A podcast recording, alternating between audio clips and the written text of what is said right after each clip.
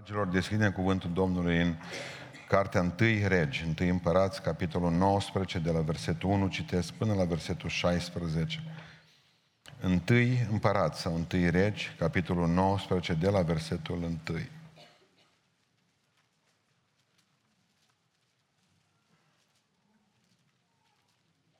1 Regi 19, citim cuvântul Domnului. Ahab a spus Izabele tot ce făcuse Ilie și cum ucisese cu sabia pe toți prorocii. Izabela a trimis un sol la Elie să-i spună să mă pedepsească zeii cu toată asprimea lui dacă mâine, la ceasul acesta, nu voi face cu viața ta ce ai făcut tu cu viața fiecare din ei. Ilie când a văzut lucrul acesta s-a sculat și a plecat ca să scape viața. A ajuns la Berșeba, care ține de Iuda și și-a lăsat slujitorul acolo. Apoi s-a dus în pustie unde, în drum de o zi, a șezut sub un enupăr și dorea să moară, zicând, destul, Acum, Doamne, ia în sufletul căci nu sunt mai bun decât părinții mei. S-a culcat și a dormit sub un enupăr și iată, l-a atins un înger și a zis, scoală-te și mănâncă. El s-a uitat și la căpătâiul lui era o turtă coaptă și pe niște pietre încălzite și un ulcior cu apă. A mâncat și a băut, apoi s-a culcat din nou. Îngerul Domnului a venit a doua oară, l-a atins și a zis, scoală-te și mănâncă, fiindcă drumul pe care l-ai de făcut este prea lung pentru tine. El s-a sculat, a mâncat și a băut și cu putere pe care i-a dat-o mâncarea aceasta a mers 40 de zile și 40 de nopți până la muntele lui Dumnezeu Horeb. Și acolo Elia a intrat într-o peșteră și a rămas în ea peste noapte. Și cuvântul Domnului a vorbit astfel, ce faci tu aici, Elie? El a răspuns, am fost plin de râvnă pentru Domnul Dumnezeul oștirilor. Căci copiii Israel au părisit legământul tău, au sfărmat altarele tale și au ucis cu sabia pe prorocii tăi. Am rămas numai eu singur și caută să-mi ia viața.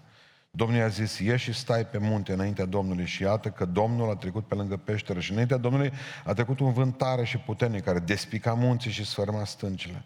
Domnul nu era în vântul acela și după vânt a venit un cutremur de pământ. Domnul nu era în cutremurul acela de pământ.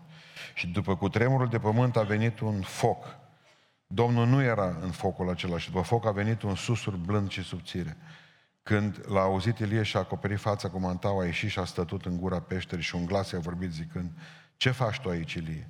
El a răspuns, am fost plin de râvnă pentru Domnul Dumnezeul oștirilor, căci copilul Israel au păhrăsit legământul tău, au sfărmat altarele tale, au ucis cu sabie pe prorocii tăi, am rămas numai eu singur și caută să-mi ia viața. Domnul a zis, du-te și întoarce-te pe drumul tău, pe prin pustie până la Damasc, și când vei ajunge să ungi pe Hazel ca împărat al Siriei, să ungi pe Jehu fiul lui Nimși ca împărat al lui Israel și să ungi pe Elisei fiul lui Șafat din Abel Mehola ca proroc în locul tău.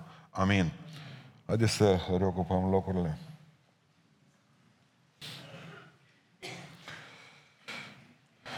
Uh, predică mai ciudată, așa că între pașii Rusalii, mă, considera că este importantă pentru noi. Vă spun o experiență ce am trăit-o și probabil că trăiți și dumneavoastră. Uh, feedback-ul pe care l-am avut la câțiva dintre cei cu care am discutat uh, ideea acestei predici a fost suficient de mare, puternic, ca să-mi spună că și ei au trecut prin aceste perioade. Și ar fi bine ca să înțelegem câteva lucruri. Știu că mai poate mai mult mai capabil, sigur, mai mult mai capabil decât mine, ar fi fost fratele Mihen să țină predica aceasta și poate că ne va vorbi odată despre asta. Tot a fost mai grea uh, problema cu hipertensiunea mea și nu știau medicii cam ce se întâmplă. De nu puteau uh, rezolva cu niciun medicament. Și pe până la urmă mi-au spus că, am zis că poate datorită stresului și după aceea uh, unul dintre medici mi-a spus că nu crede că e stres, că e burnout. Eu n-am auzit ce e aia până acum, n știu ce, m-am dus direct acasă să văd ce îi. Și de fapt am făcut deosebirea între stres și uh, această epuizare, de fapt așa se numește. Vă spun doar câteva lucruri pe care mi le-a dat, mi le-a scris medicul, dacă mă regăsesc în ele, și m-am regăsit. Bun. Și am încercat, spune așa de exemplu, că da, sindromul de burnout favorizează apariția unor de epuizare. Vom folosi cuvântul epuizare sau, uh, da, epuizare. Favorizează apariția unor afecțiuni specifice ale aparatului cardiovascular, hipertensiune arterială, tulburări de rind cardiac ale sistemului endocrin și sistemului nervos, crescând riscul de apariție al depresiei. Hopa, am zis, bă, dar nu-i depresie, e fain. M-am bucurat de asta, depresia am zis că vine. Zice, stare de epuizare emoțională, fizică și mentală, care de cel mai multe ori apare, are, apare pe fondul unor probleme, fie la locul de muncă, dar poate fi provocat de o perioadă lungă de stres prelungit. Da? Asta nu mai fi una dintre ele. Produce, reduce productivitatea, scade energia, da? Persoana aceea se simte copleșită, epuizată din punct de vedere emoțional și incapabilă să facă cerințelor constante. Da? Zice așa, epuizare fizică aproape constantă, imunitate scăzută, uh, boli frecvente, dureri de cap sau dureri musculare frecvente, schimbarea apetitului sau schimbarea programului de somn, nu mai poți dormi, sentimente de eșec și îndoială de sine, da, zice mai departe. Detașare de mediul, cu, mediul înconjurător, sentimentul că e singur pe lume, pierderea motivației, perspectivă din ce în ce mai cinică și negativă, sustragerea de la responsabilități, izolarea de ceilalți, nu știi cum să fugi, nu-i poți privi în ochi, dar mă, mă, mă regăseam pe, pe, pe ce citeam amânări foarte dese pentru că persoana simte că nu mai poate face față și atunci amână lucrurile, folosirea alimentelor, cafele pentru a putea face, sau tot felul de energizante, pentru a putea face față aceste îndatoriri, îndreptarea frustrărilor asupra celorlalți, da? pocnești pe ei, persoana ajunge târziu la locul de muncă și pleacă primul și cam tot așa.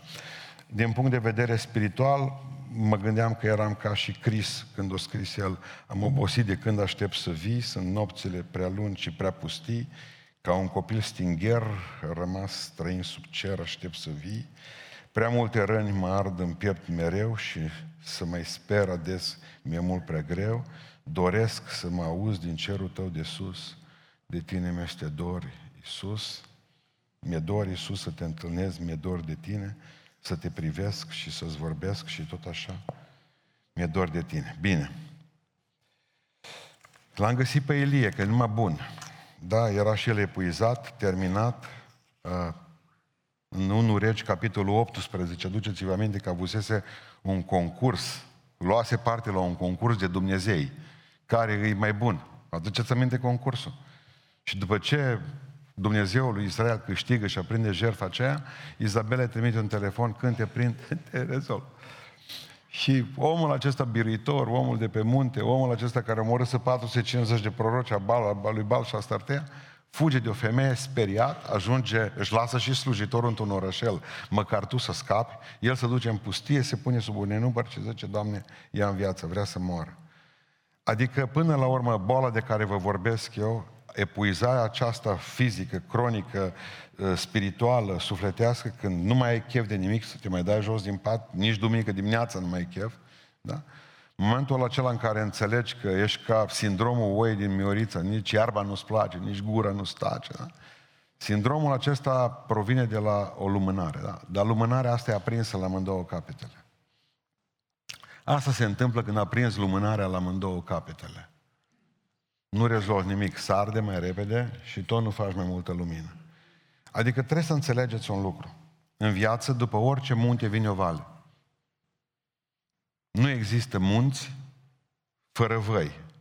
Vestea bună, vestea bună aici, în toată întâmplarea aceasta, am zis, bă, prorocul ăsta să sufere de boala care deja la mine de câteva luni de zile, Știți cu ce m-a întărit? Că am citit după aceea în Iacov că Ilie era un om Asemenea, nu. Nu era Superman.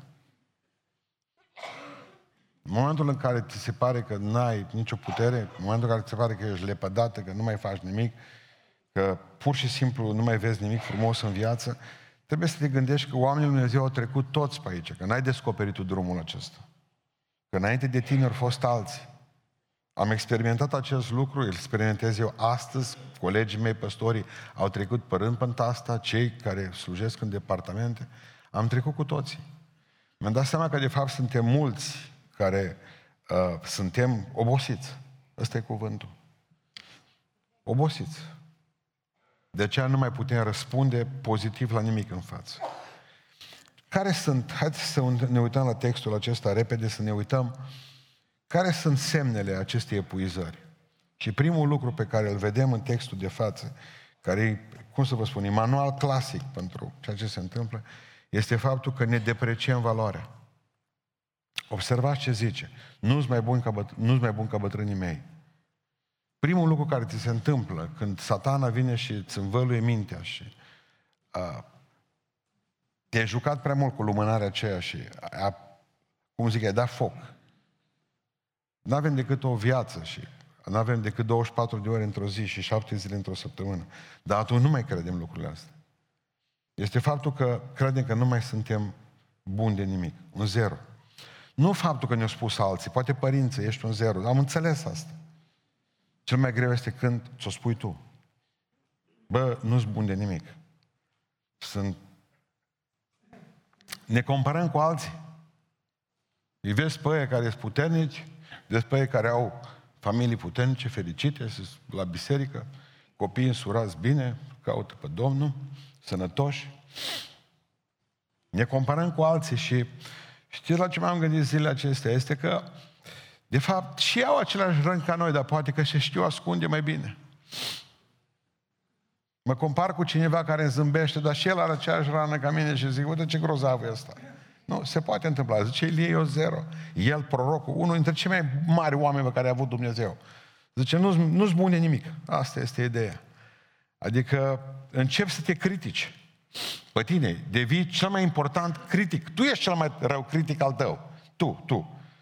Uh, te simți vinovat de toate, de tot ce ai făcut, de tot ce n-ai făcut.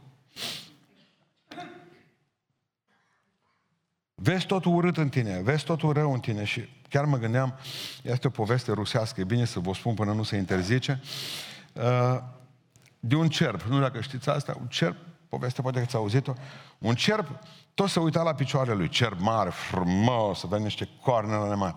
Măi, se uita și nu mai, nu-și putea suporta picioarele. Ce, ce copite, mă! Uite tu ce bețe! Pe aceea se uita când berea apă în, în, în râu. Wow, ce coarne! Asta da! Uite ce coarne grozave!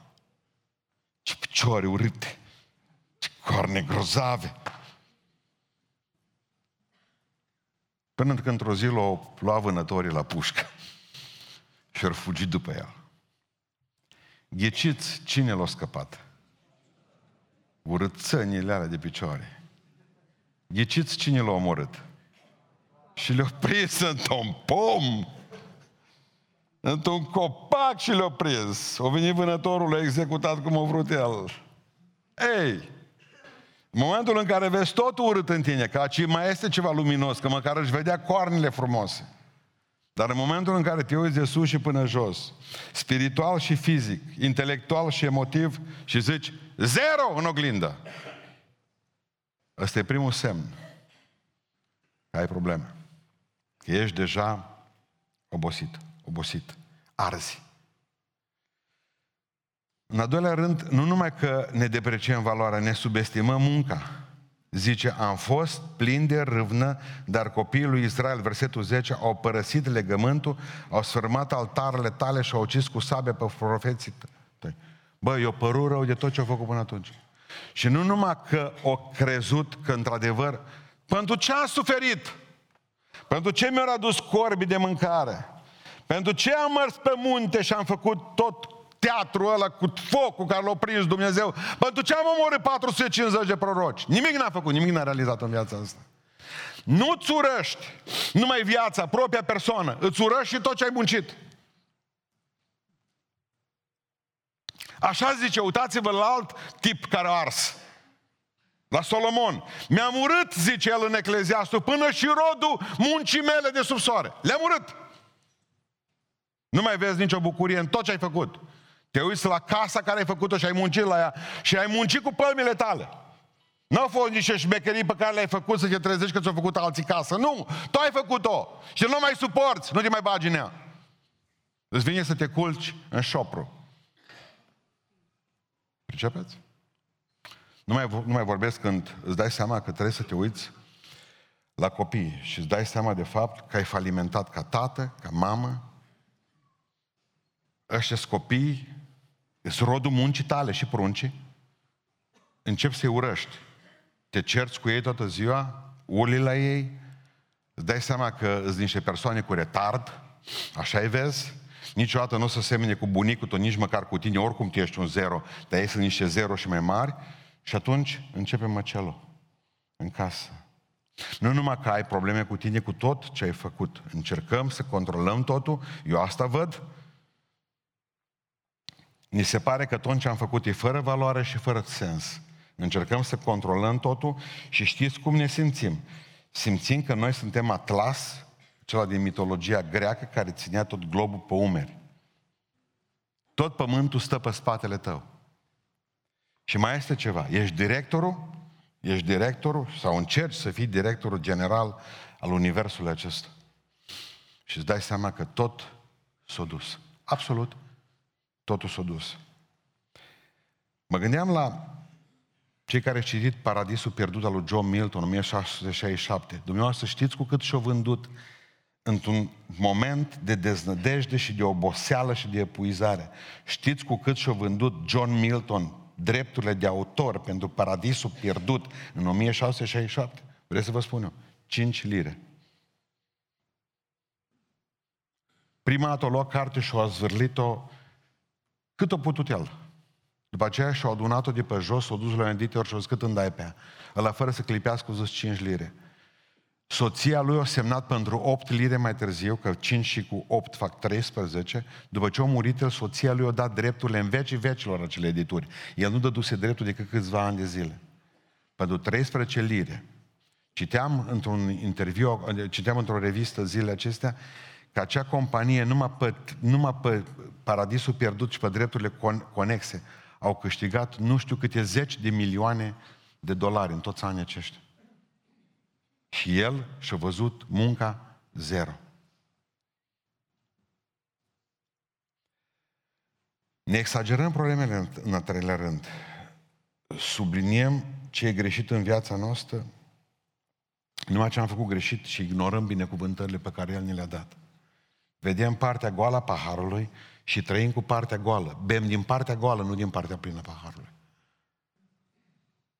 Adică nu numai că ne subestimăm viața, trăirile și munca noastră pe care am făcut-o, ne exagerăm problemele. În versetul 10 zice, am rămas singur. Sunt singurul pocăit rămas în viață. Țineți voi minte că înainte cu câteva zile tot poporul se trezise spiritual. Cum să zici că era singur? Nu stătuse el pe munte și tot poporul strigat într-un cuvânt, având trezire spirituală, strigând în toată, din, tot, din toate amigdalele, Domnul este singurul Dumnezeu adevărat? Cum poți tu să spui că e singur când de fapt tot poporul se întorsese la Dumnezeu? Încă ceva. Ce a spus Dumnezeu? Ilie, înainte ca tu să strici pe munte, aveam șapte mii de oameni care nu și-au plecat vreodată genunchi înainte acestor Dumnezei. Cum poți tu să spui că tu ai rămas singur acum, că n-are rost ca să mai faci nimic, că nimeni în biserica asta nu mai face nimic, nici în familie nimeni nu te ajută cu nimic, că de fapt e o catastrofă tot ce se întâmplă, că dacă n-ai fi tu, familia aceasta ar destrăma. Tu ești atlas. Pe umerii tăi stă universul, globul acesta. Dragilor, Izabela i-a trimis telefon. Și bine să înțelegeți asta. Și ce zice mereu? Izabela vrea să mă omoare. Abia așteaptă să mă omoare. Tot poporul vrea să mă omoare. Nu vrea să-l omoare nimeni, mă. Vorbeam cu studenții ieri, de la anul 2. Nu voia să-l omoare. Nimeni nu voia să-l omoare. Nici măcar Izabela nu voia să-l omoare. Pur și simplu a trimis un sol care să-i spună, băi, eu vreau să bage puțin groază în el. Cum face o femeie? Nu, de obicei, nu atâta face o trimis un, cum să vă spun eu, doar un cartuș, să vadă, vezi că am cartușe pe țeavă. Logic, logic, pentru bărbații, că mă vorbesc, care ați văzut filme, când se coboară el din tren. Asasinul plătit, geantă, pălărie, cizme, tâng.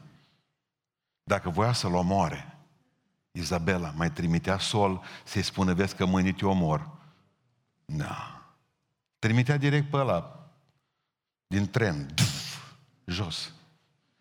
Dar el atât a exagerat ideea aceasta că vrea să uh, Mai țineți minte Motanul Garfield când el cu capul de mașină și zice, nu-i nimic până la urmă, o dată lecuță, n-are nimic, o tumoare eventual, zice, un cancer, dar la... Nimeni nu vrea să-l omoare. Nimeni. Dar ți frică atunci, asculți mai mult de sentimente decât de, reali- de realități. Dar emoțiile mint, prietene. Emoțiile mint. De aceea Hristos zice, veți cunoaște adevărul și adevărul vă va face slobos. Și ce a văzut mama lui Delano Roosevelt din el când s-a născut? S-a născut direct cu poliomelită copilașul. Știți ce a spus doctorii? A spus, doamnă, zice, maxim două luni. Și se umflă capul ăsta. Ea a zis, nu cred eu asta. Ăsta o să moară de poliomelită, au zis medicii. Așa au și fost. A murit de poliomelită. La 65 de ani, mi se pare, sau 63 de ani mai târziu. Mama sa n-a crezut asta. Și a zis, dacă pentru voi copilul ăsta va sta toată viața în căruciorul cu rotile, dacă pentru voi copilul ăsta va sta toată viața pe pat sau va muri acum în câteva luni, cum mi-a spus că medicii aveau păreri deosebite, pentru mine copilul ăsta va trăi. Și a trăit așa de bine că de patru ori a fost președintele Statelor Unite ale Americii. A murit în 1945, tot de poliomelită. A fost cel mai longeviv președinte pe care l-a dat America. 20 de ani a stat la Casa Albă. 20 de ani. În momentul în care noi ne exagerăm problemele acestea și când te duci la unul care e mai îmbrăcat în negru, una mai îmbrăcată în negru ca tine, și vine și spune, nu, nu totul e praf și pulber, în momentul ăla te sperii. Emoțiile mint, prieteni, și vom vedea asta imediat. Abdicăm de la visele noastre. Următorul lucru care se întâmplă este că pur și simplu lăsăm la o parte toate visele noastre. Tot ce ne-am dorit în viață nu mai avem chef de nimic, ia în viață, zice. Nu mai voia nici pentru Dumnezeu nimic, nici pentru El nimic, nici pentru Israel nimic. Dumnezeu l-a ridicat să fie profet pentru Israel. Și el zice, ia în viață. Dumnezeu l-a chemat să facă minuni și el zice, ia în viață.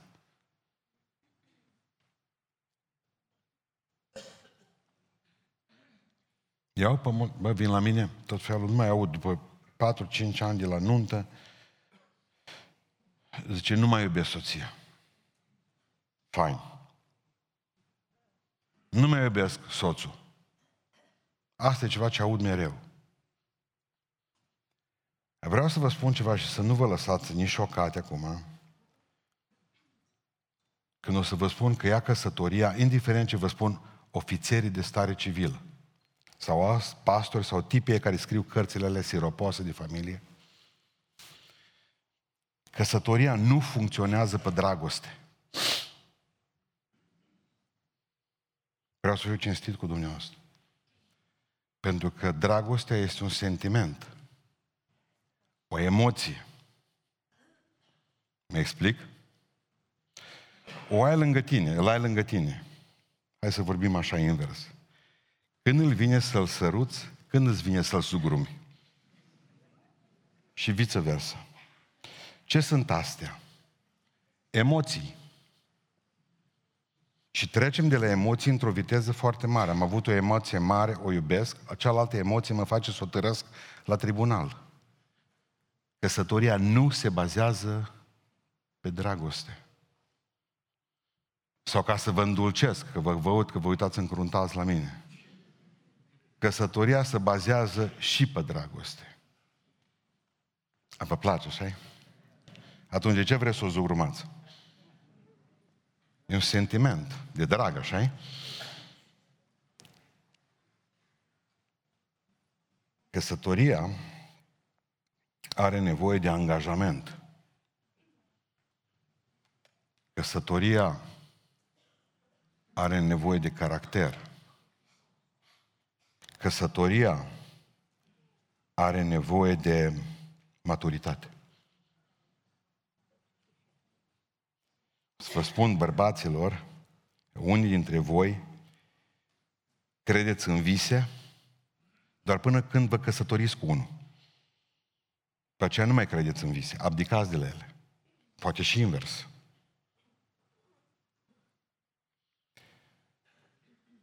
Și voi trebuie să știți ca oameni care vă sculați dimineața că niciun vis nu se împlinește până nu te ridici din pat și te duci la lucru. Visele nu se împlinesc stând în pat și gândind la ele. Vorba lui Radu Gir, care probabil că trebuia să fie unul dintre poeții naționale a României. Pentru că pentru mine e Eminescu. Mie nu spune nimic. Nu știu ce nu a spus niciodată. Învins nu ești dacă suspini ori sângeri. Nici dacă pentru o zi par zările închise. În bătălii supremele înfrângeri sunt numai renunțările la vise. Atunci ești gata. Când nu mai visez. Mă veți întreba de ce viteza asta, care v-am spus de dimineață că se vor întâmpla o grămadă de lucruri până în octombrie. Pentru că mai aveam nevoie de un vis rapid.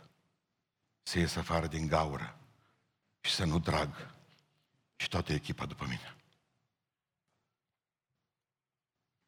Percepeți? N-am voie să nu mai visez, n-am voie să-mi exagerez necazurile, toți le avem. N-am voie să spun că n-am făcut nimic în biserică aceasta. Dacă am ajuns să fug de echipa veche cu care am început lucrarea, nici să nu mai văd, nici să nu mai salut. N-am voie. Anul viitor fac 30 de ani de când slujesc ca slujitor în locul acesta.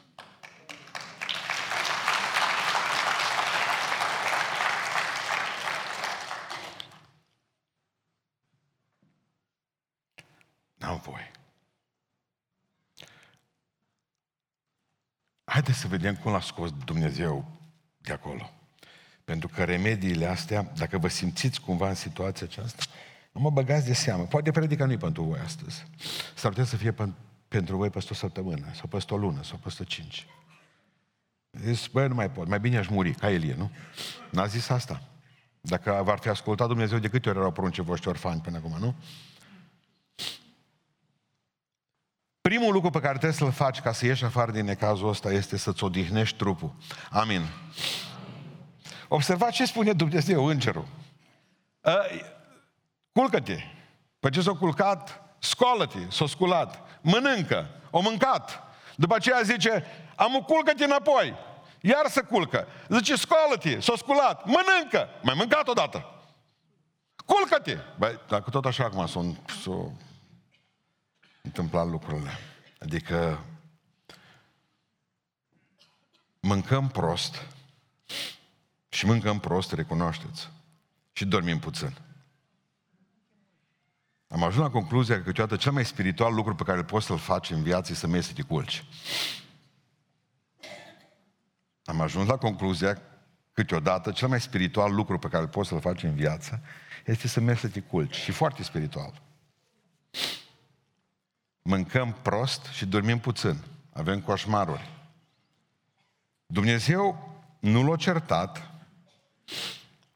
nu i-a ținut o prelegere, Dumnezeu a spus, duci și te culcă și pe ce te scoli mănânci. Uneori, asta e viața, că oboseala ne face pe toți lași. De aceea să nu cumva să luați vreodată decizii când sunteți obosiți. Mergeți și culcați-vă. Singurul lucru care trebuie să-l faci înainte de culcare e să-ți ceri iertare. Asta pentru mulți în loc de mâncare. Lăsați mâncarea de seara. Ne asemănăm cu olandezul zburător. Știți cine a fost olandezul zburător?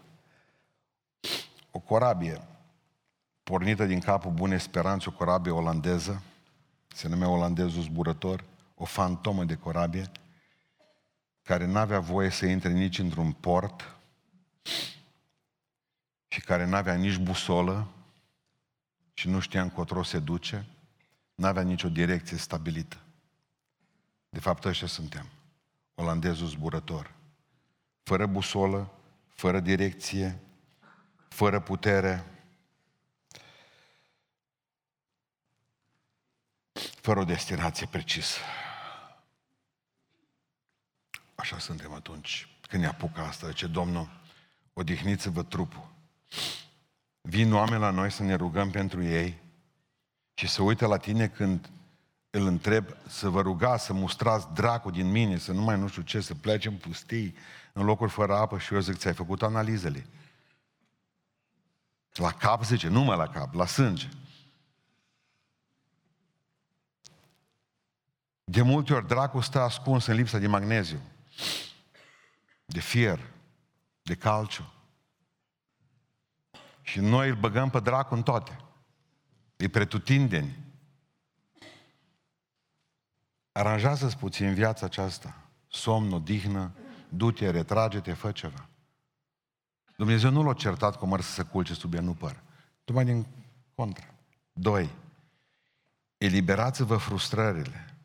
Nu vi se pare un lucru ciudat în versetul 10 că să apucă și să ceartă cu Dumnezeu, deci mă duc acum, tot, tot, tot, tot focul din el, ascultați.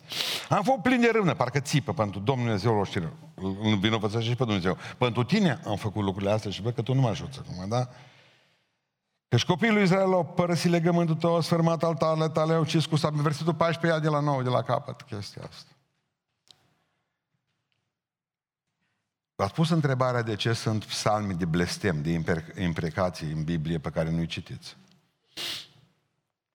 Până acum v-ați pus întrebarea aceea de ce Dumnezeu... Voi credeți numai doar să aibă popii material? A?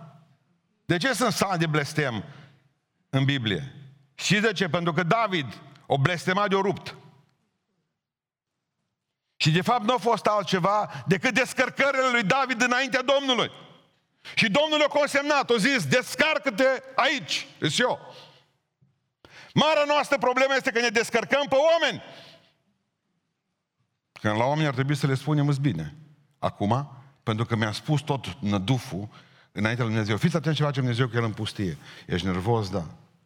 Ești un butoi de pulbere, da. Ești un cazan sub presiune, da. Zi! Spune mie tot. Spune. Spune. Și mai pune o dată. În versetul 10, în versetul 14, mai pune o dată. Mai zi o dată. Mai zi o dată. Așa a fost cu David. Te enervează, e blastă-mă, blestem. Nu, nu nimic, că consemnează aici. Zi, descarcă-te. După aceea te pocăiești, bine? Asta face Dumnezeu cu David. De aceea avem psalm de blestem. Descărcările lui David sunt acolo. Noi când ne descărcăm pe oameni, pe frați, pe biserică, pe familie, pe nu știu mai cine, e o prostie. Nu spune a ta durere, frate nimănui. Povestește-i tot necazul numai Domnului. N-alerga cu chinurile tale sufletești, nici la oameni, nici la prieteni, să le lecuie, sau le povestești. Aia.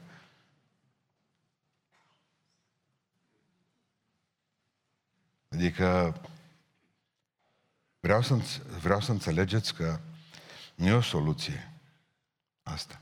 Dacă ați văzut pe YouTube japoneză, ăștia care merg pe ceas, chineză, nu, chineză n-au vreme, că am stau de COVID închiși, dar japoneză care merg la muncă, o oră, secundă, toată viața lor, adună, toată săptămâna, pe șeful, vede șeful. Deja în momentul când s-a uitat la șef, l-a văzut pe șef, aha, cum l-a văzut? Direct băgat într-o mașină de tocat carne. Ai, bă, fain, super, în țăpuși, la satana acolo, în iad.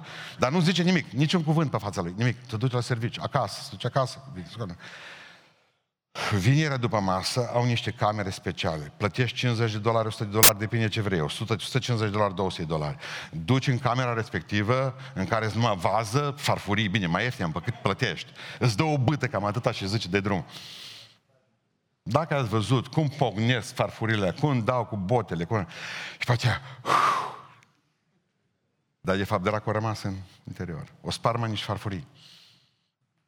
Spuneți-i Domnului ceva pas. Țipați la el. Nu se supără pe voi. Strigați, plângeți, smulgeți-vă părul de pe cap. El cunoaște problema aceasta și zice, spune mie decât altora. Pe alții rănești, pe mine niciodată. Deci, în primul rând, odihnește trupul, în, a doua, în a doilea rând, eliberează de frustrări, de tot felul de probleme pe care le ai. Spune Domnului lucrurile acestea. În a treilea rând, concentrați-vă din nou pe Dumnezeu. Și ce spune Dumnezeu? Băi, Ilie, de când n-am mai stat cu mine de vorbă, numai noi doi? Ieși în fața mea și stai cu mine pe munte, zice Ilie. Dumnezeu. Ai nevoie de singurătatea aia cu Dumnezeu de o grămadă de ori. Dumnezeu face ceva foarte puternic pentru el. Vă pun întrebarea, de ce Dumnezeu nu i-a dat direct primul, în primul rând uh, cum să vă susurul acela, uh, zefirul acela? De ce au venit cu niște cutremure, niște pognete, niște trăznete? Și ce a vrut să-i spună Dumnezeu? Bă, Elie, eu sunt Dumnezeu puternic, mă, numai tu ai uitat asta. Și eu vorbesc cu tine frumos, zice Dumnezeu către Elie. Pricepeți ideea? Adică eu am toată puterea, mă, tu, tu ți ți frică că eu am intrat în concediu, că nu pot. Dar eu sunt un Dumnezeu puternic. Ai văzut cum am crăpat stâncile astea? Și cu tine vorbesc în șoaptă nenorocit. Bă, eu dacă vreau...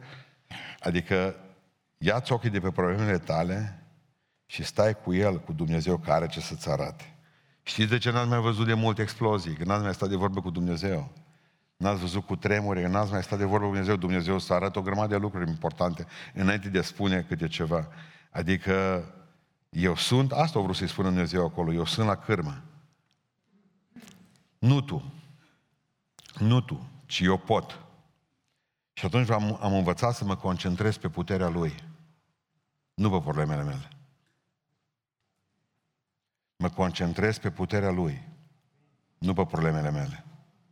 Mă concentrez pe dragostea Lui, nu pe criticii mei.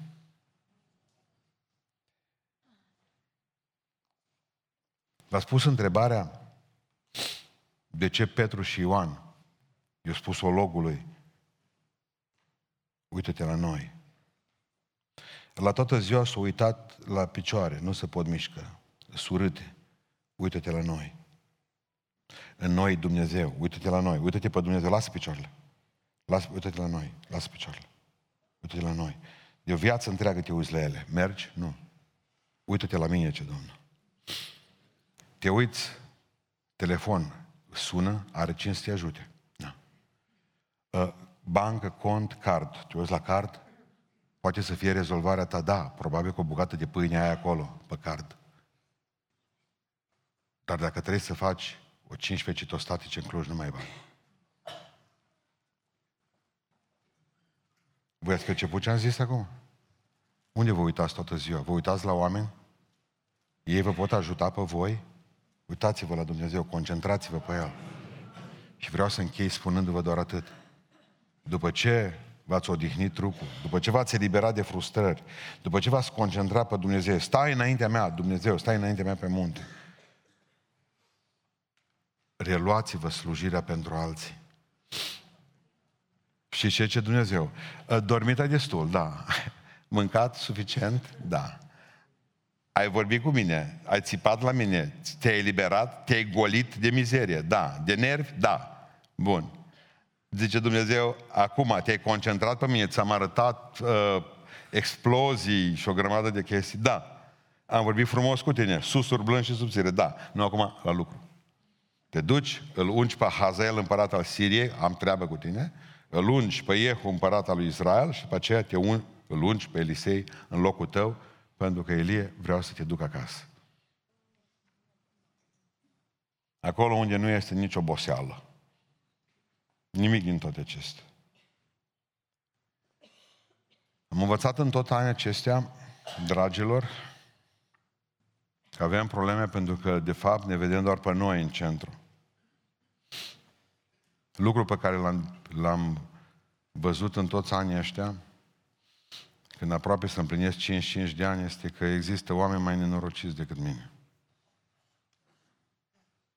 Indiferent cât de mare vi se pare problema voastră, vreau să vă spun că sunt oameni mai nenorociți decât dumneavoastră. Și pe oamenii aceștia trebuie să-i ajutați.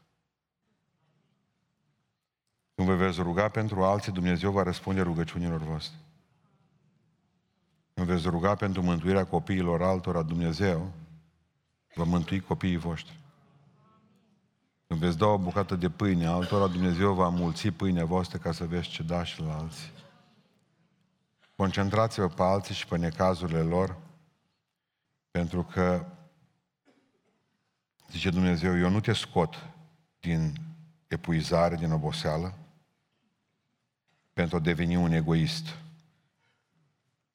În ciuda epuizării, a depresiei, a rănirii, ce Dumnezeu, eu n-am terminat cu tine. Dumnezeu nu te aruncă la gunoi. În stările acestea în care ești, așa obosită și cum ești, Dumnezeu are ceva de lucru cu tine. Cu noi. Cu toți. Asta am învățat-o din bolă. Am învățat că dacă nu noi, atunci cine?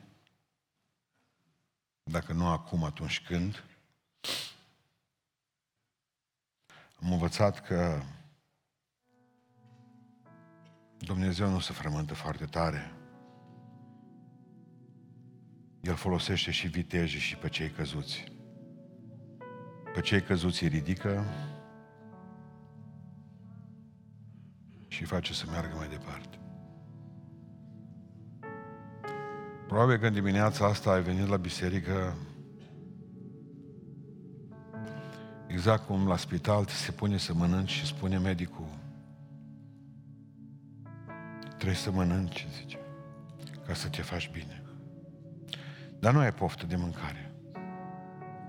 Dar știi că trebuie să mănânci exact cum mâncai când aveai COVID, dacă ți-aduce aminte, și mâncare nu mai avea gust.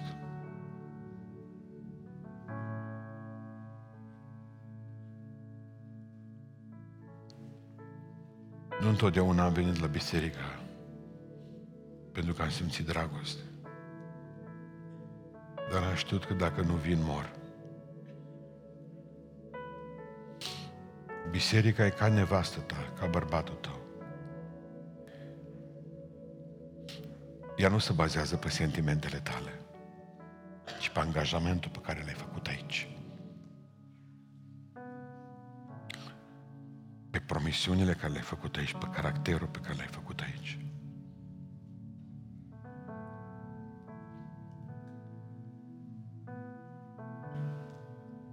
Dumnezeu, prin mine astăzi, vrea să spună că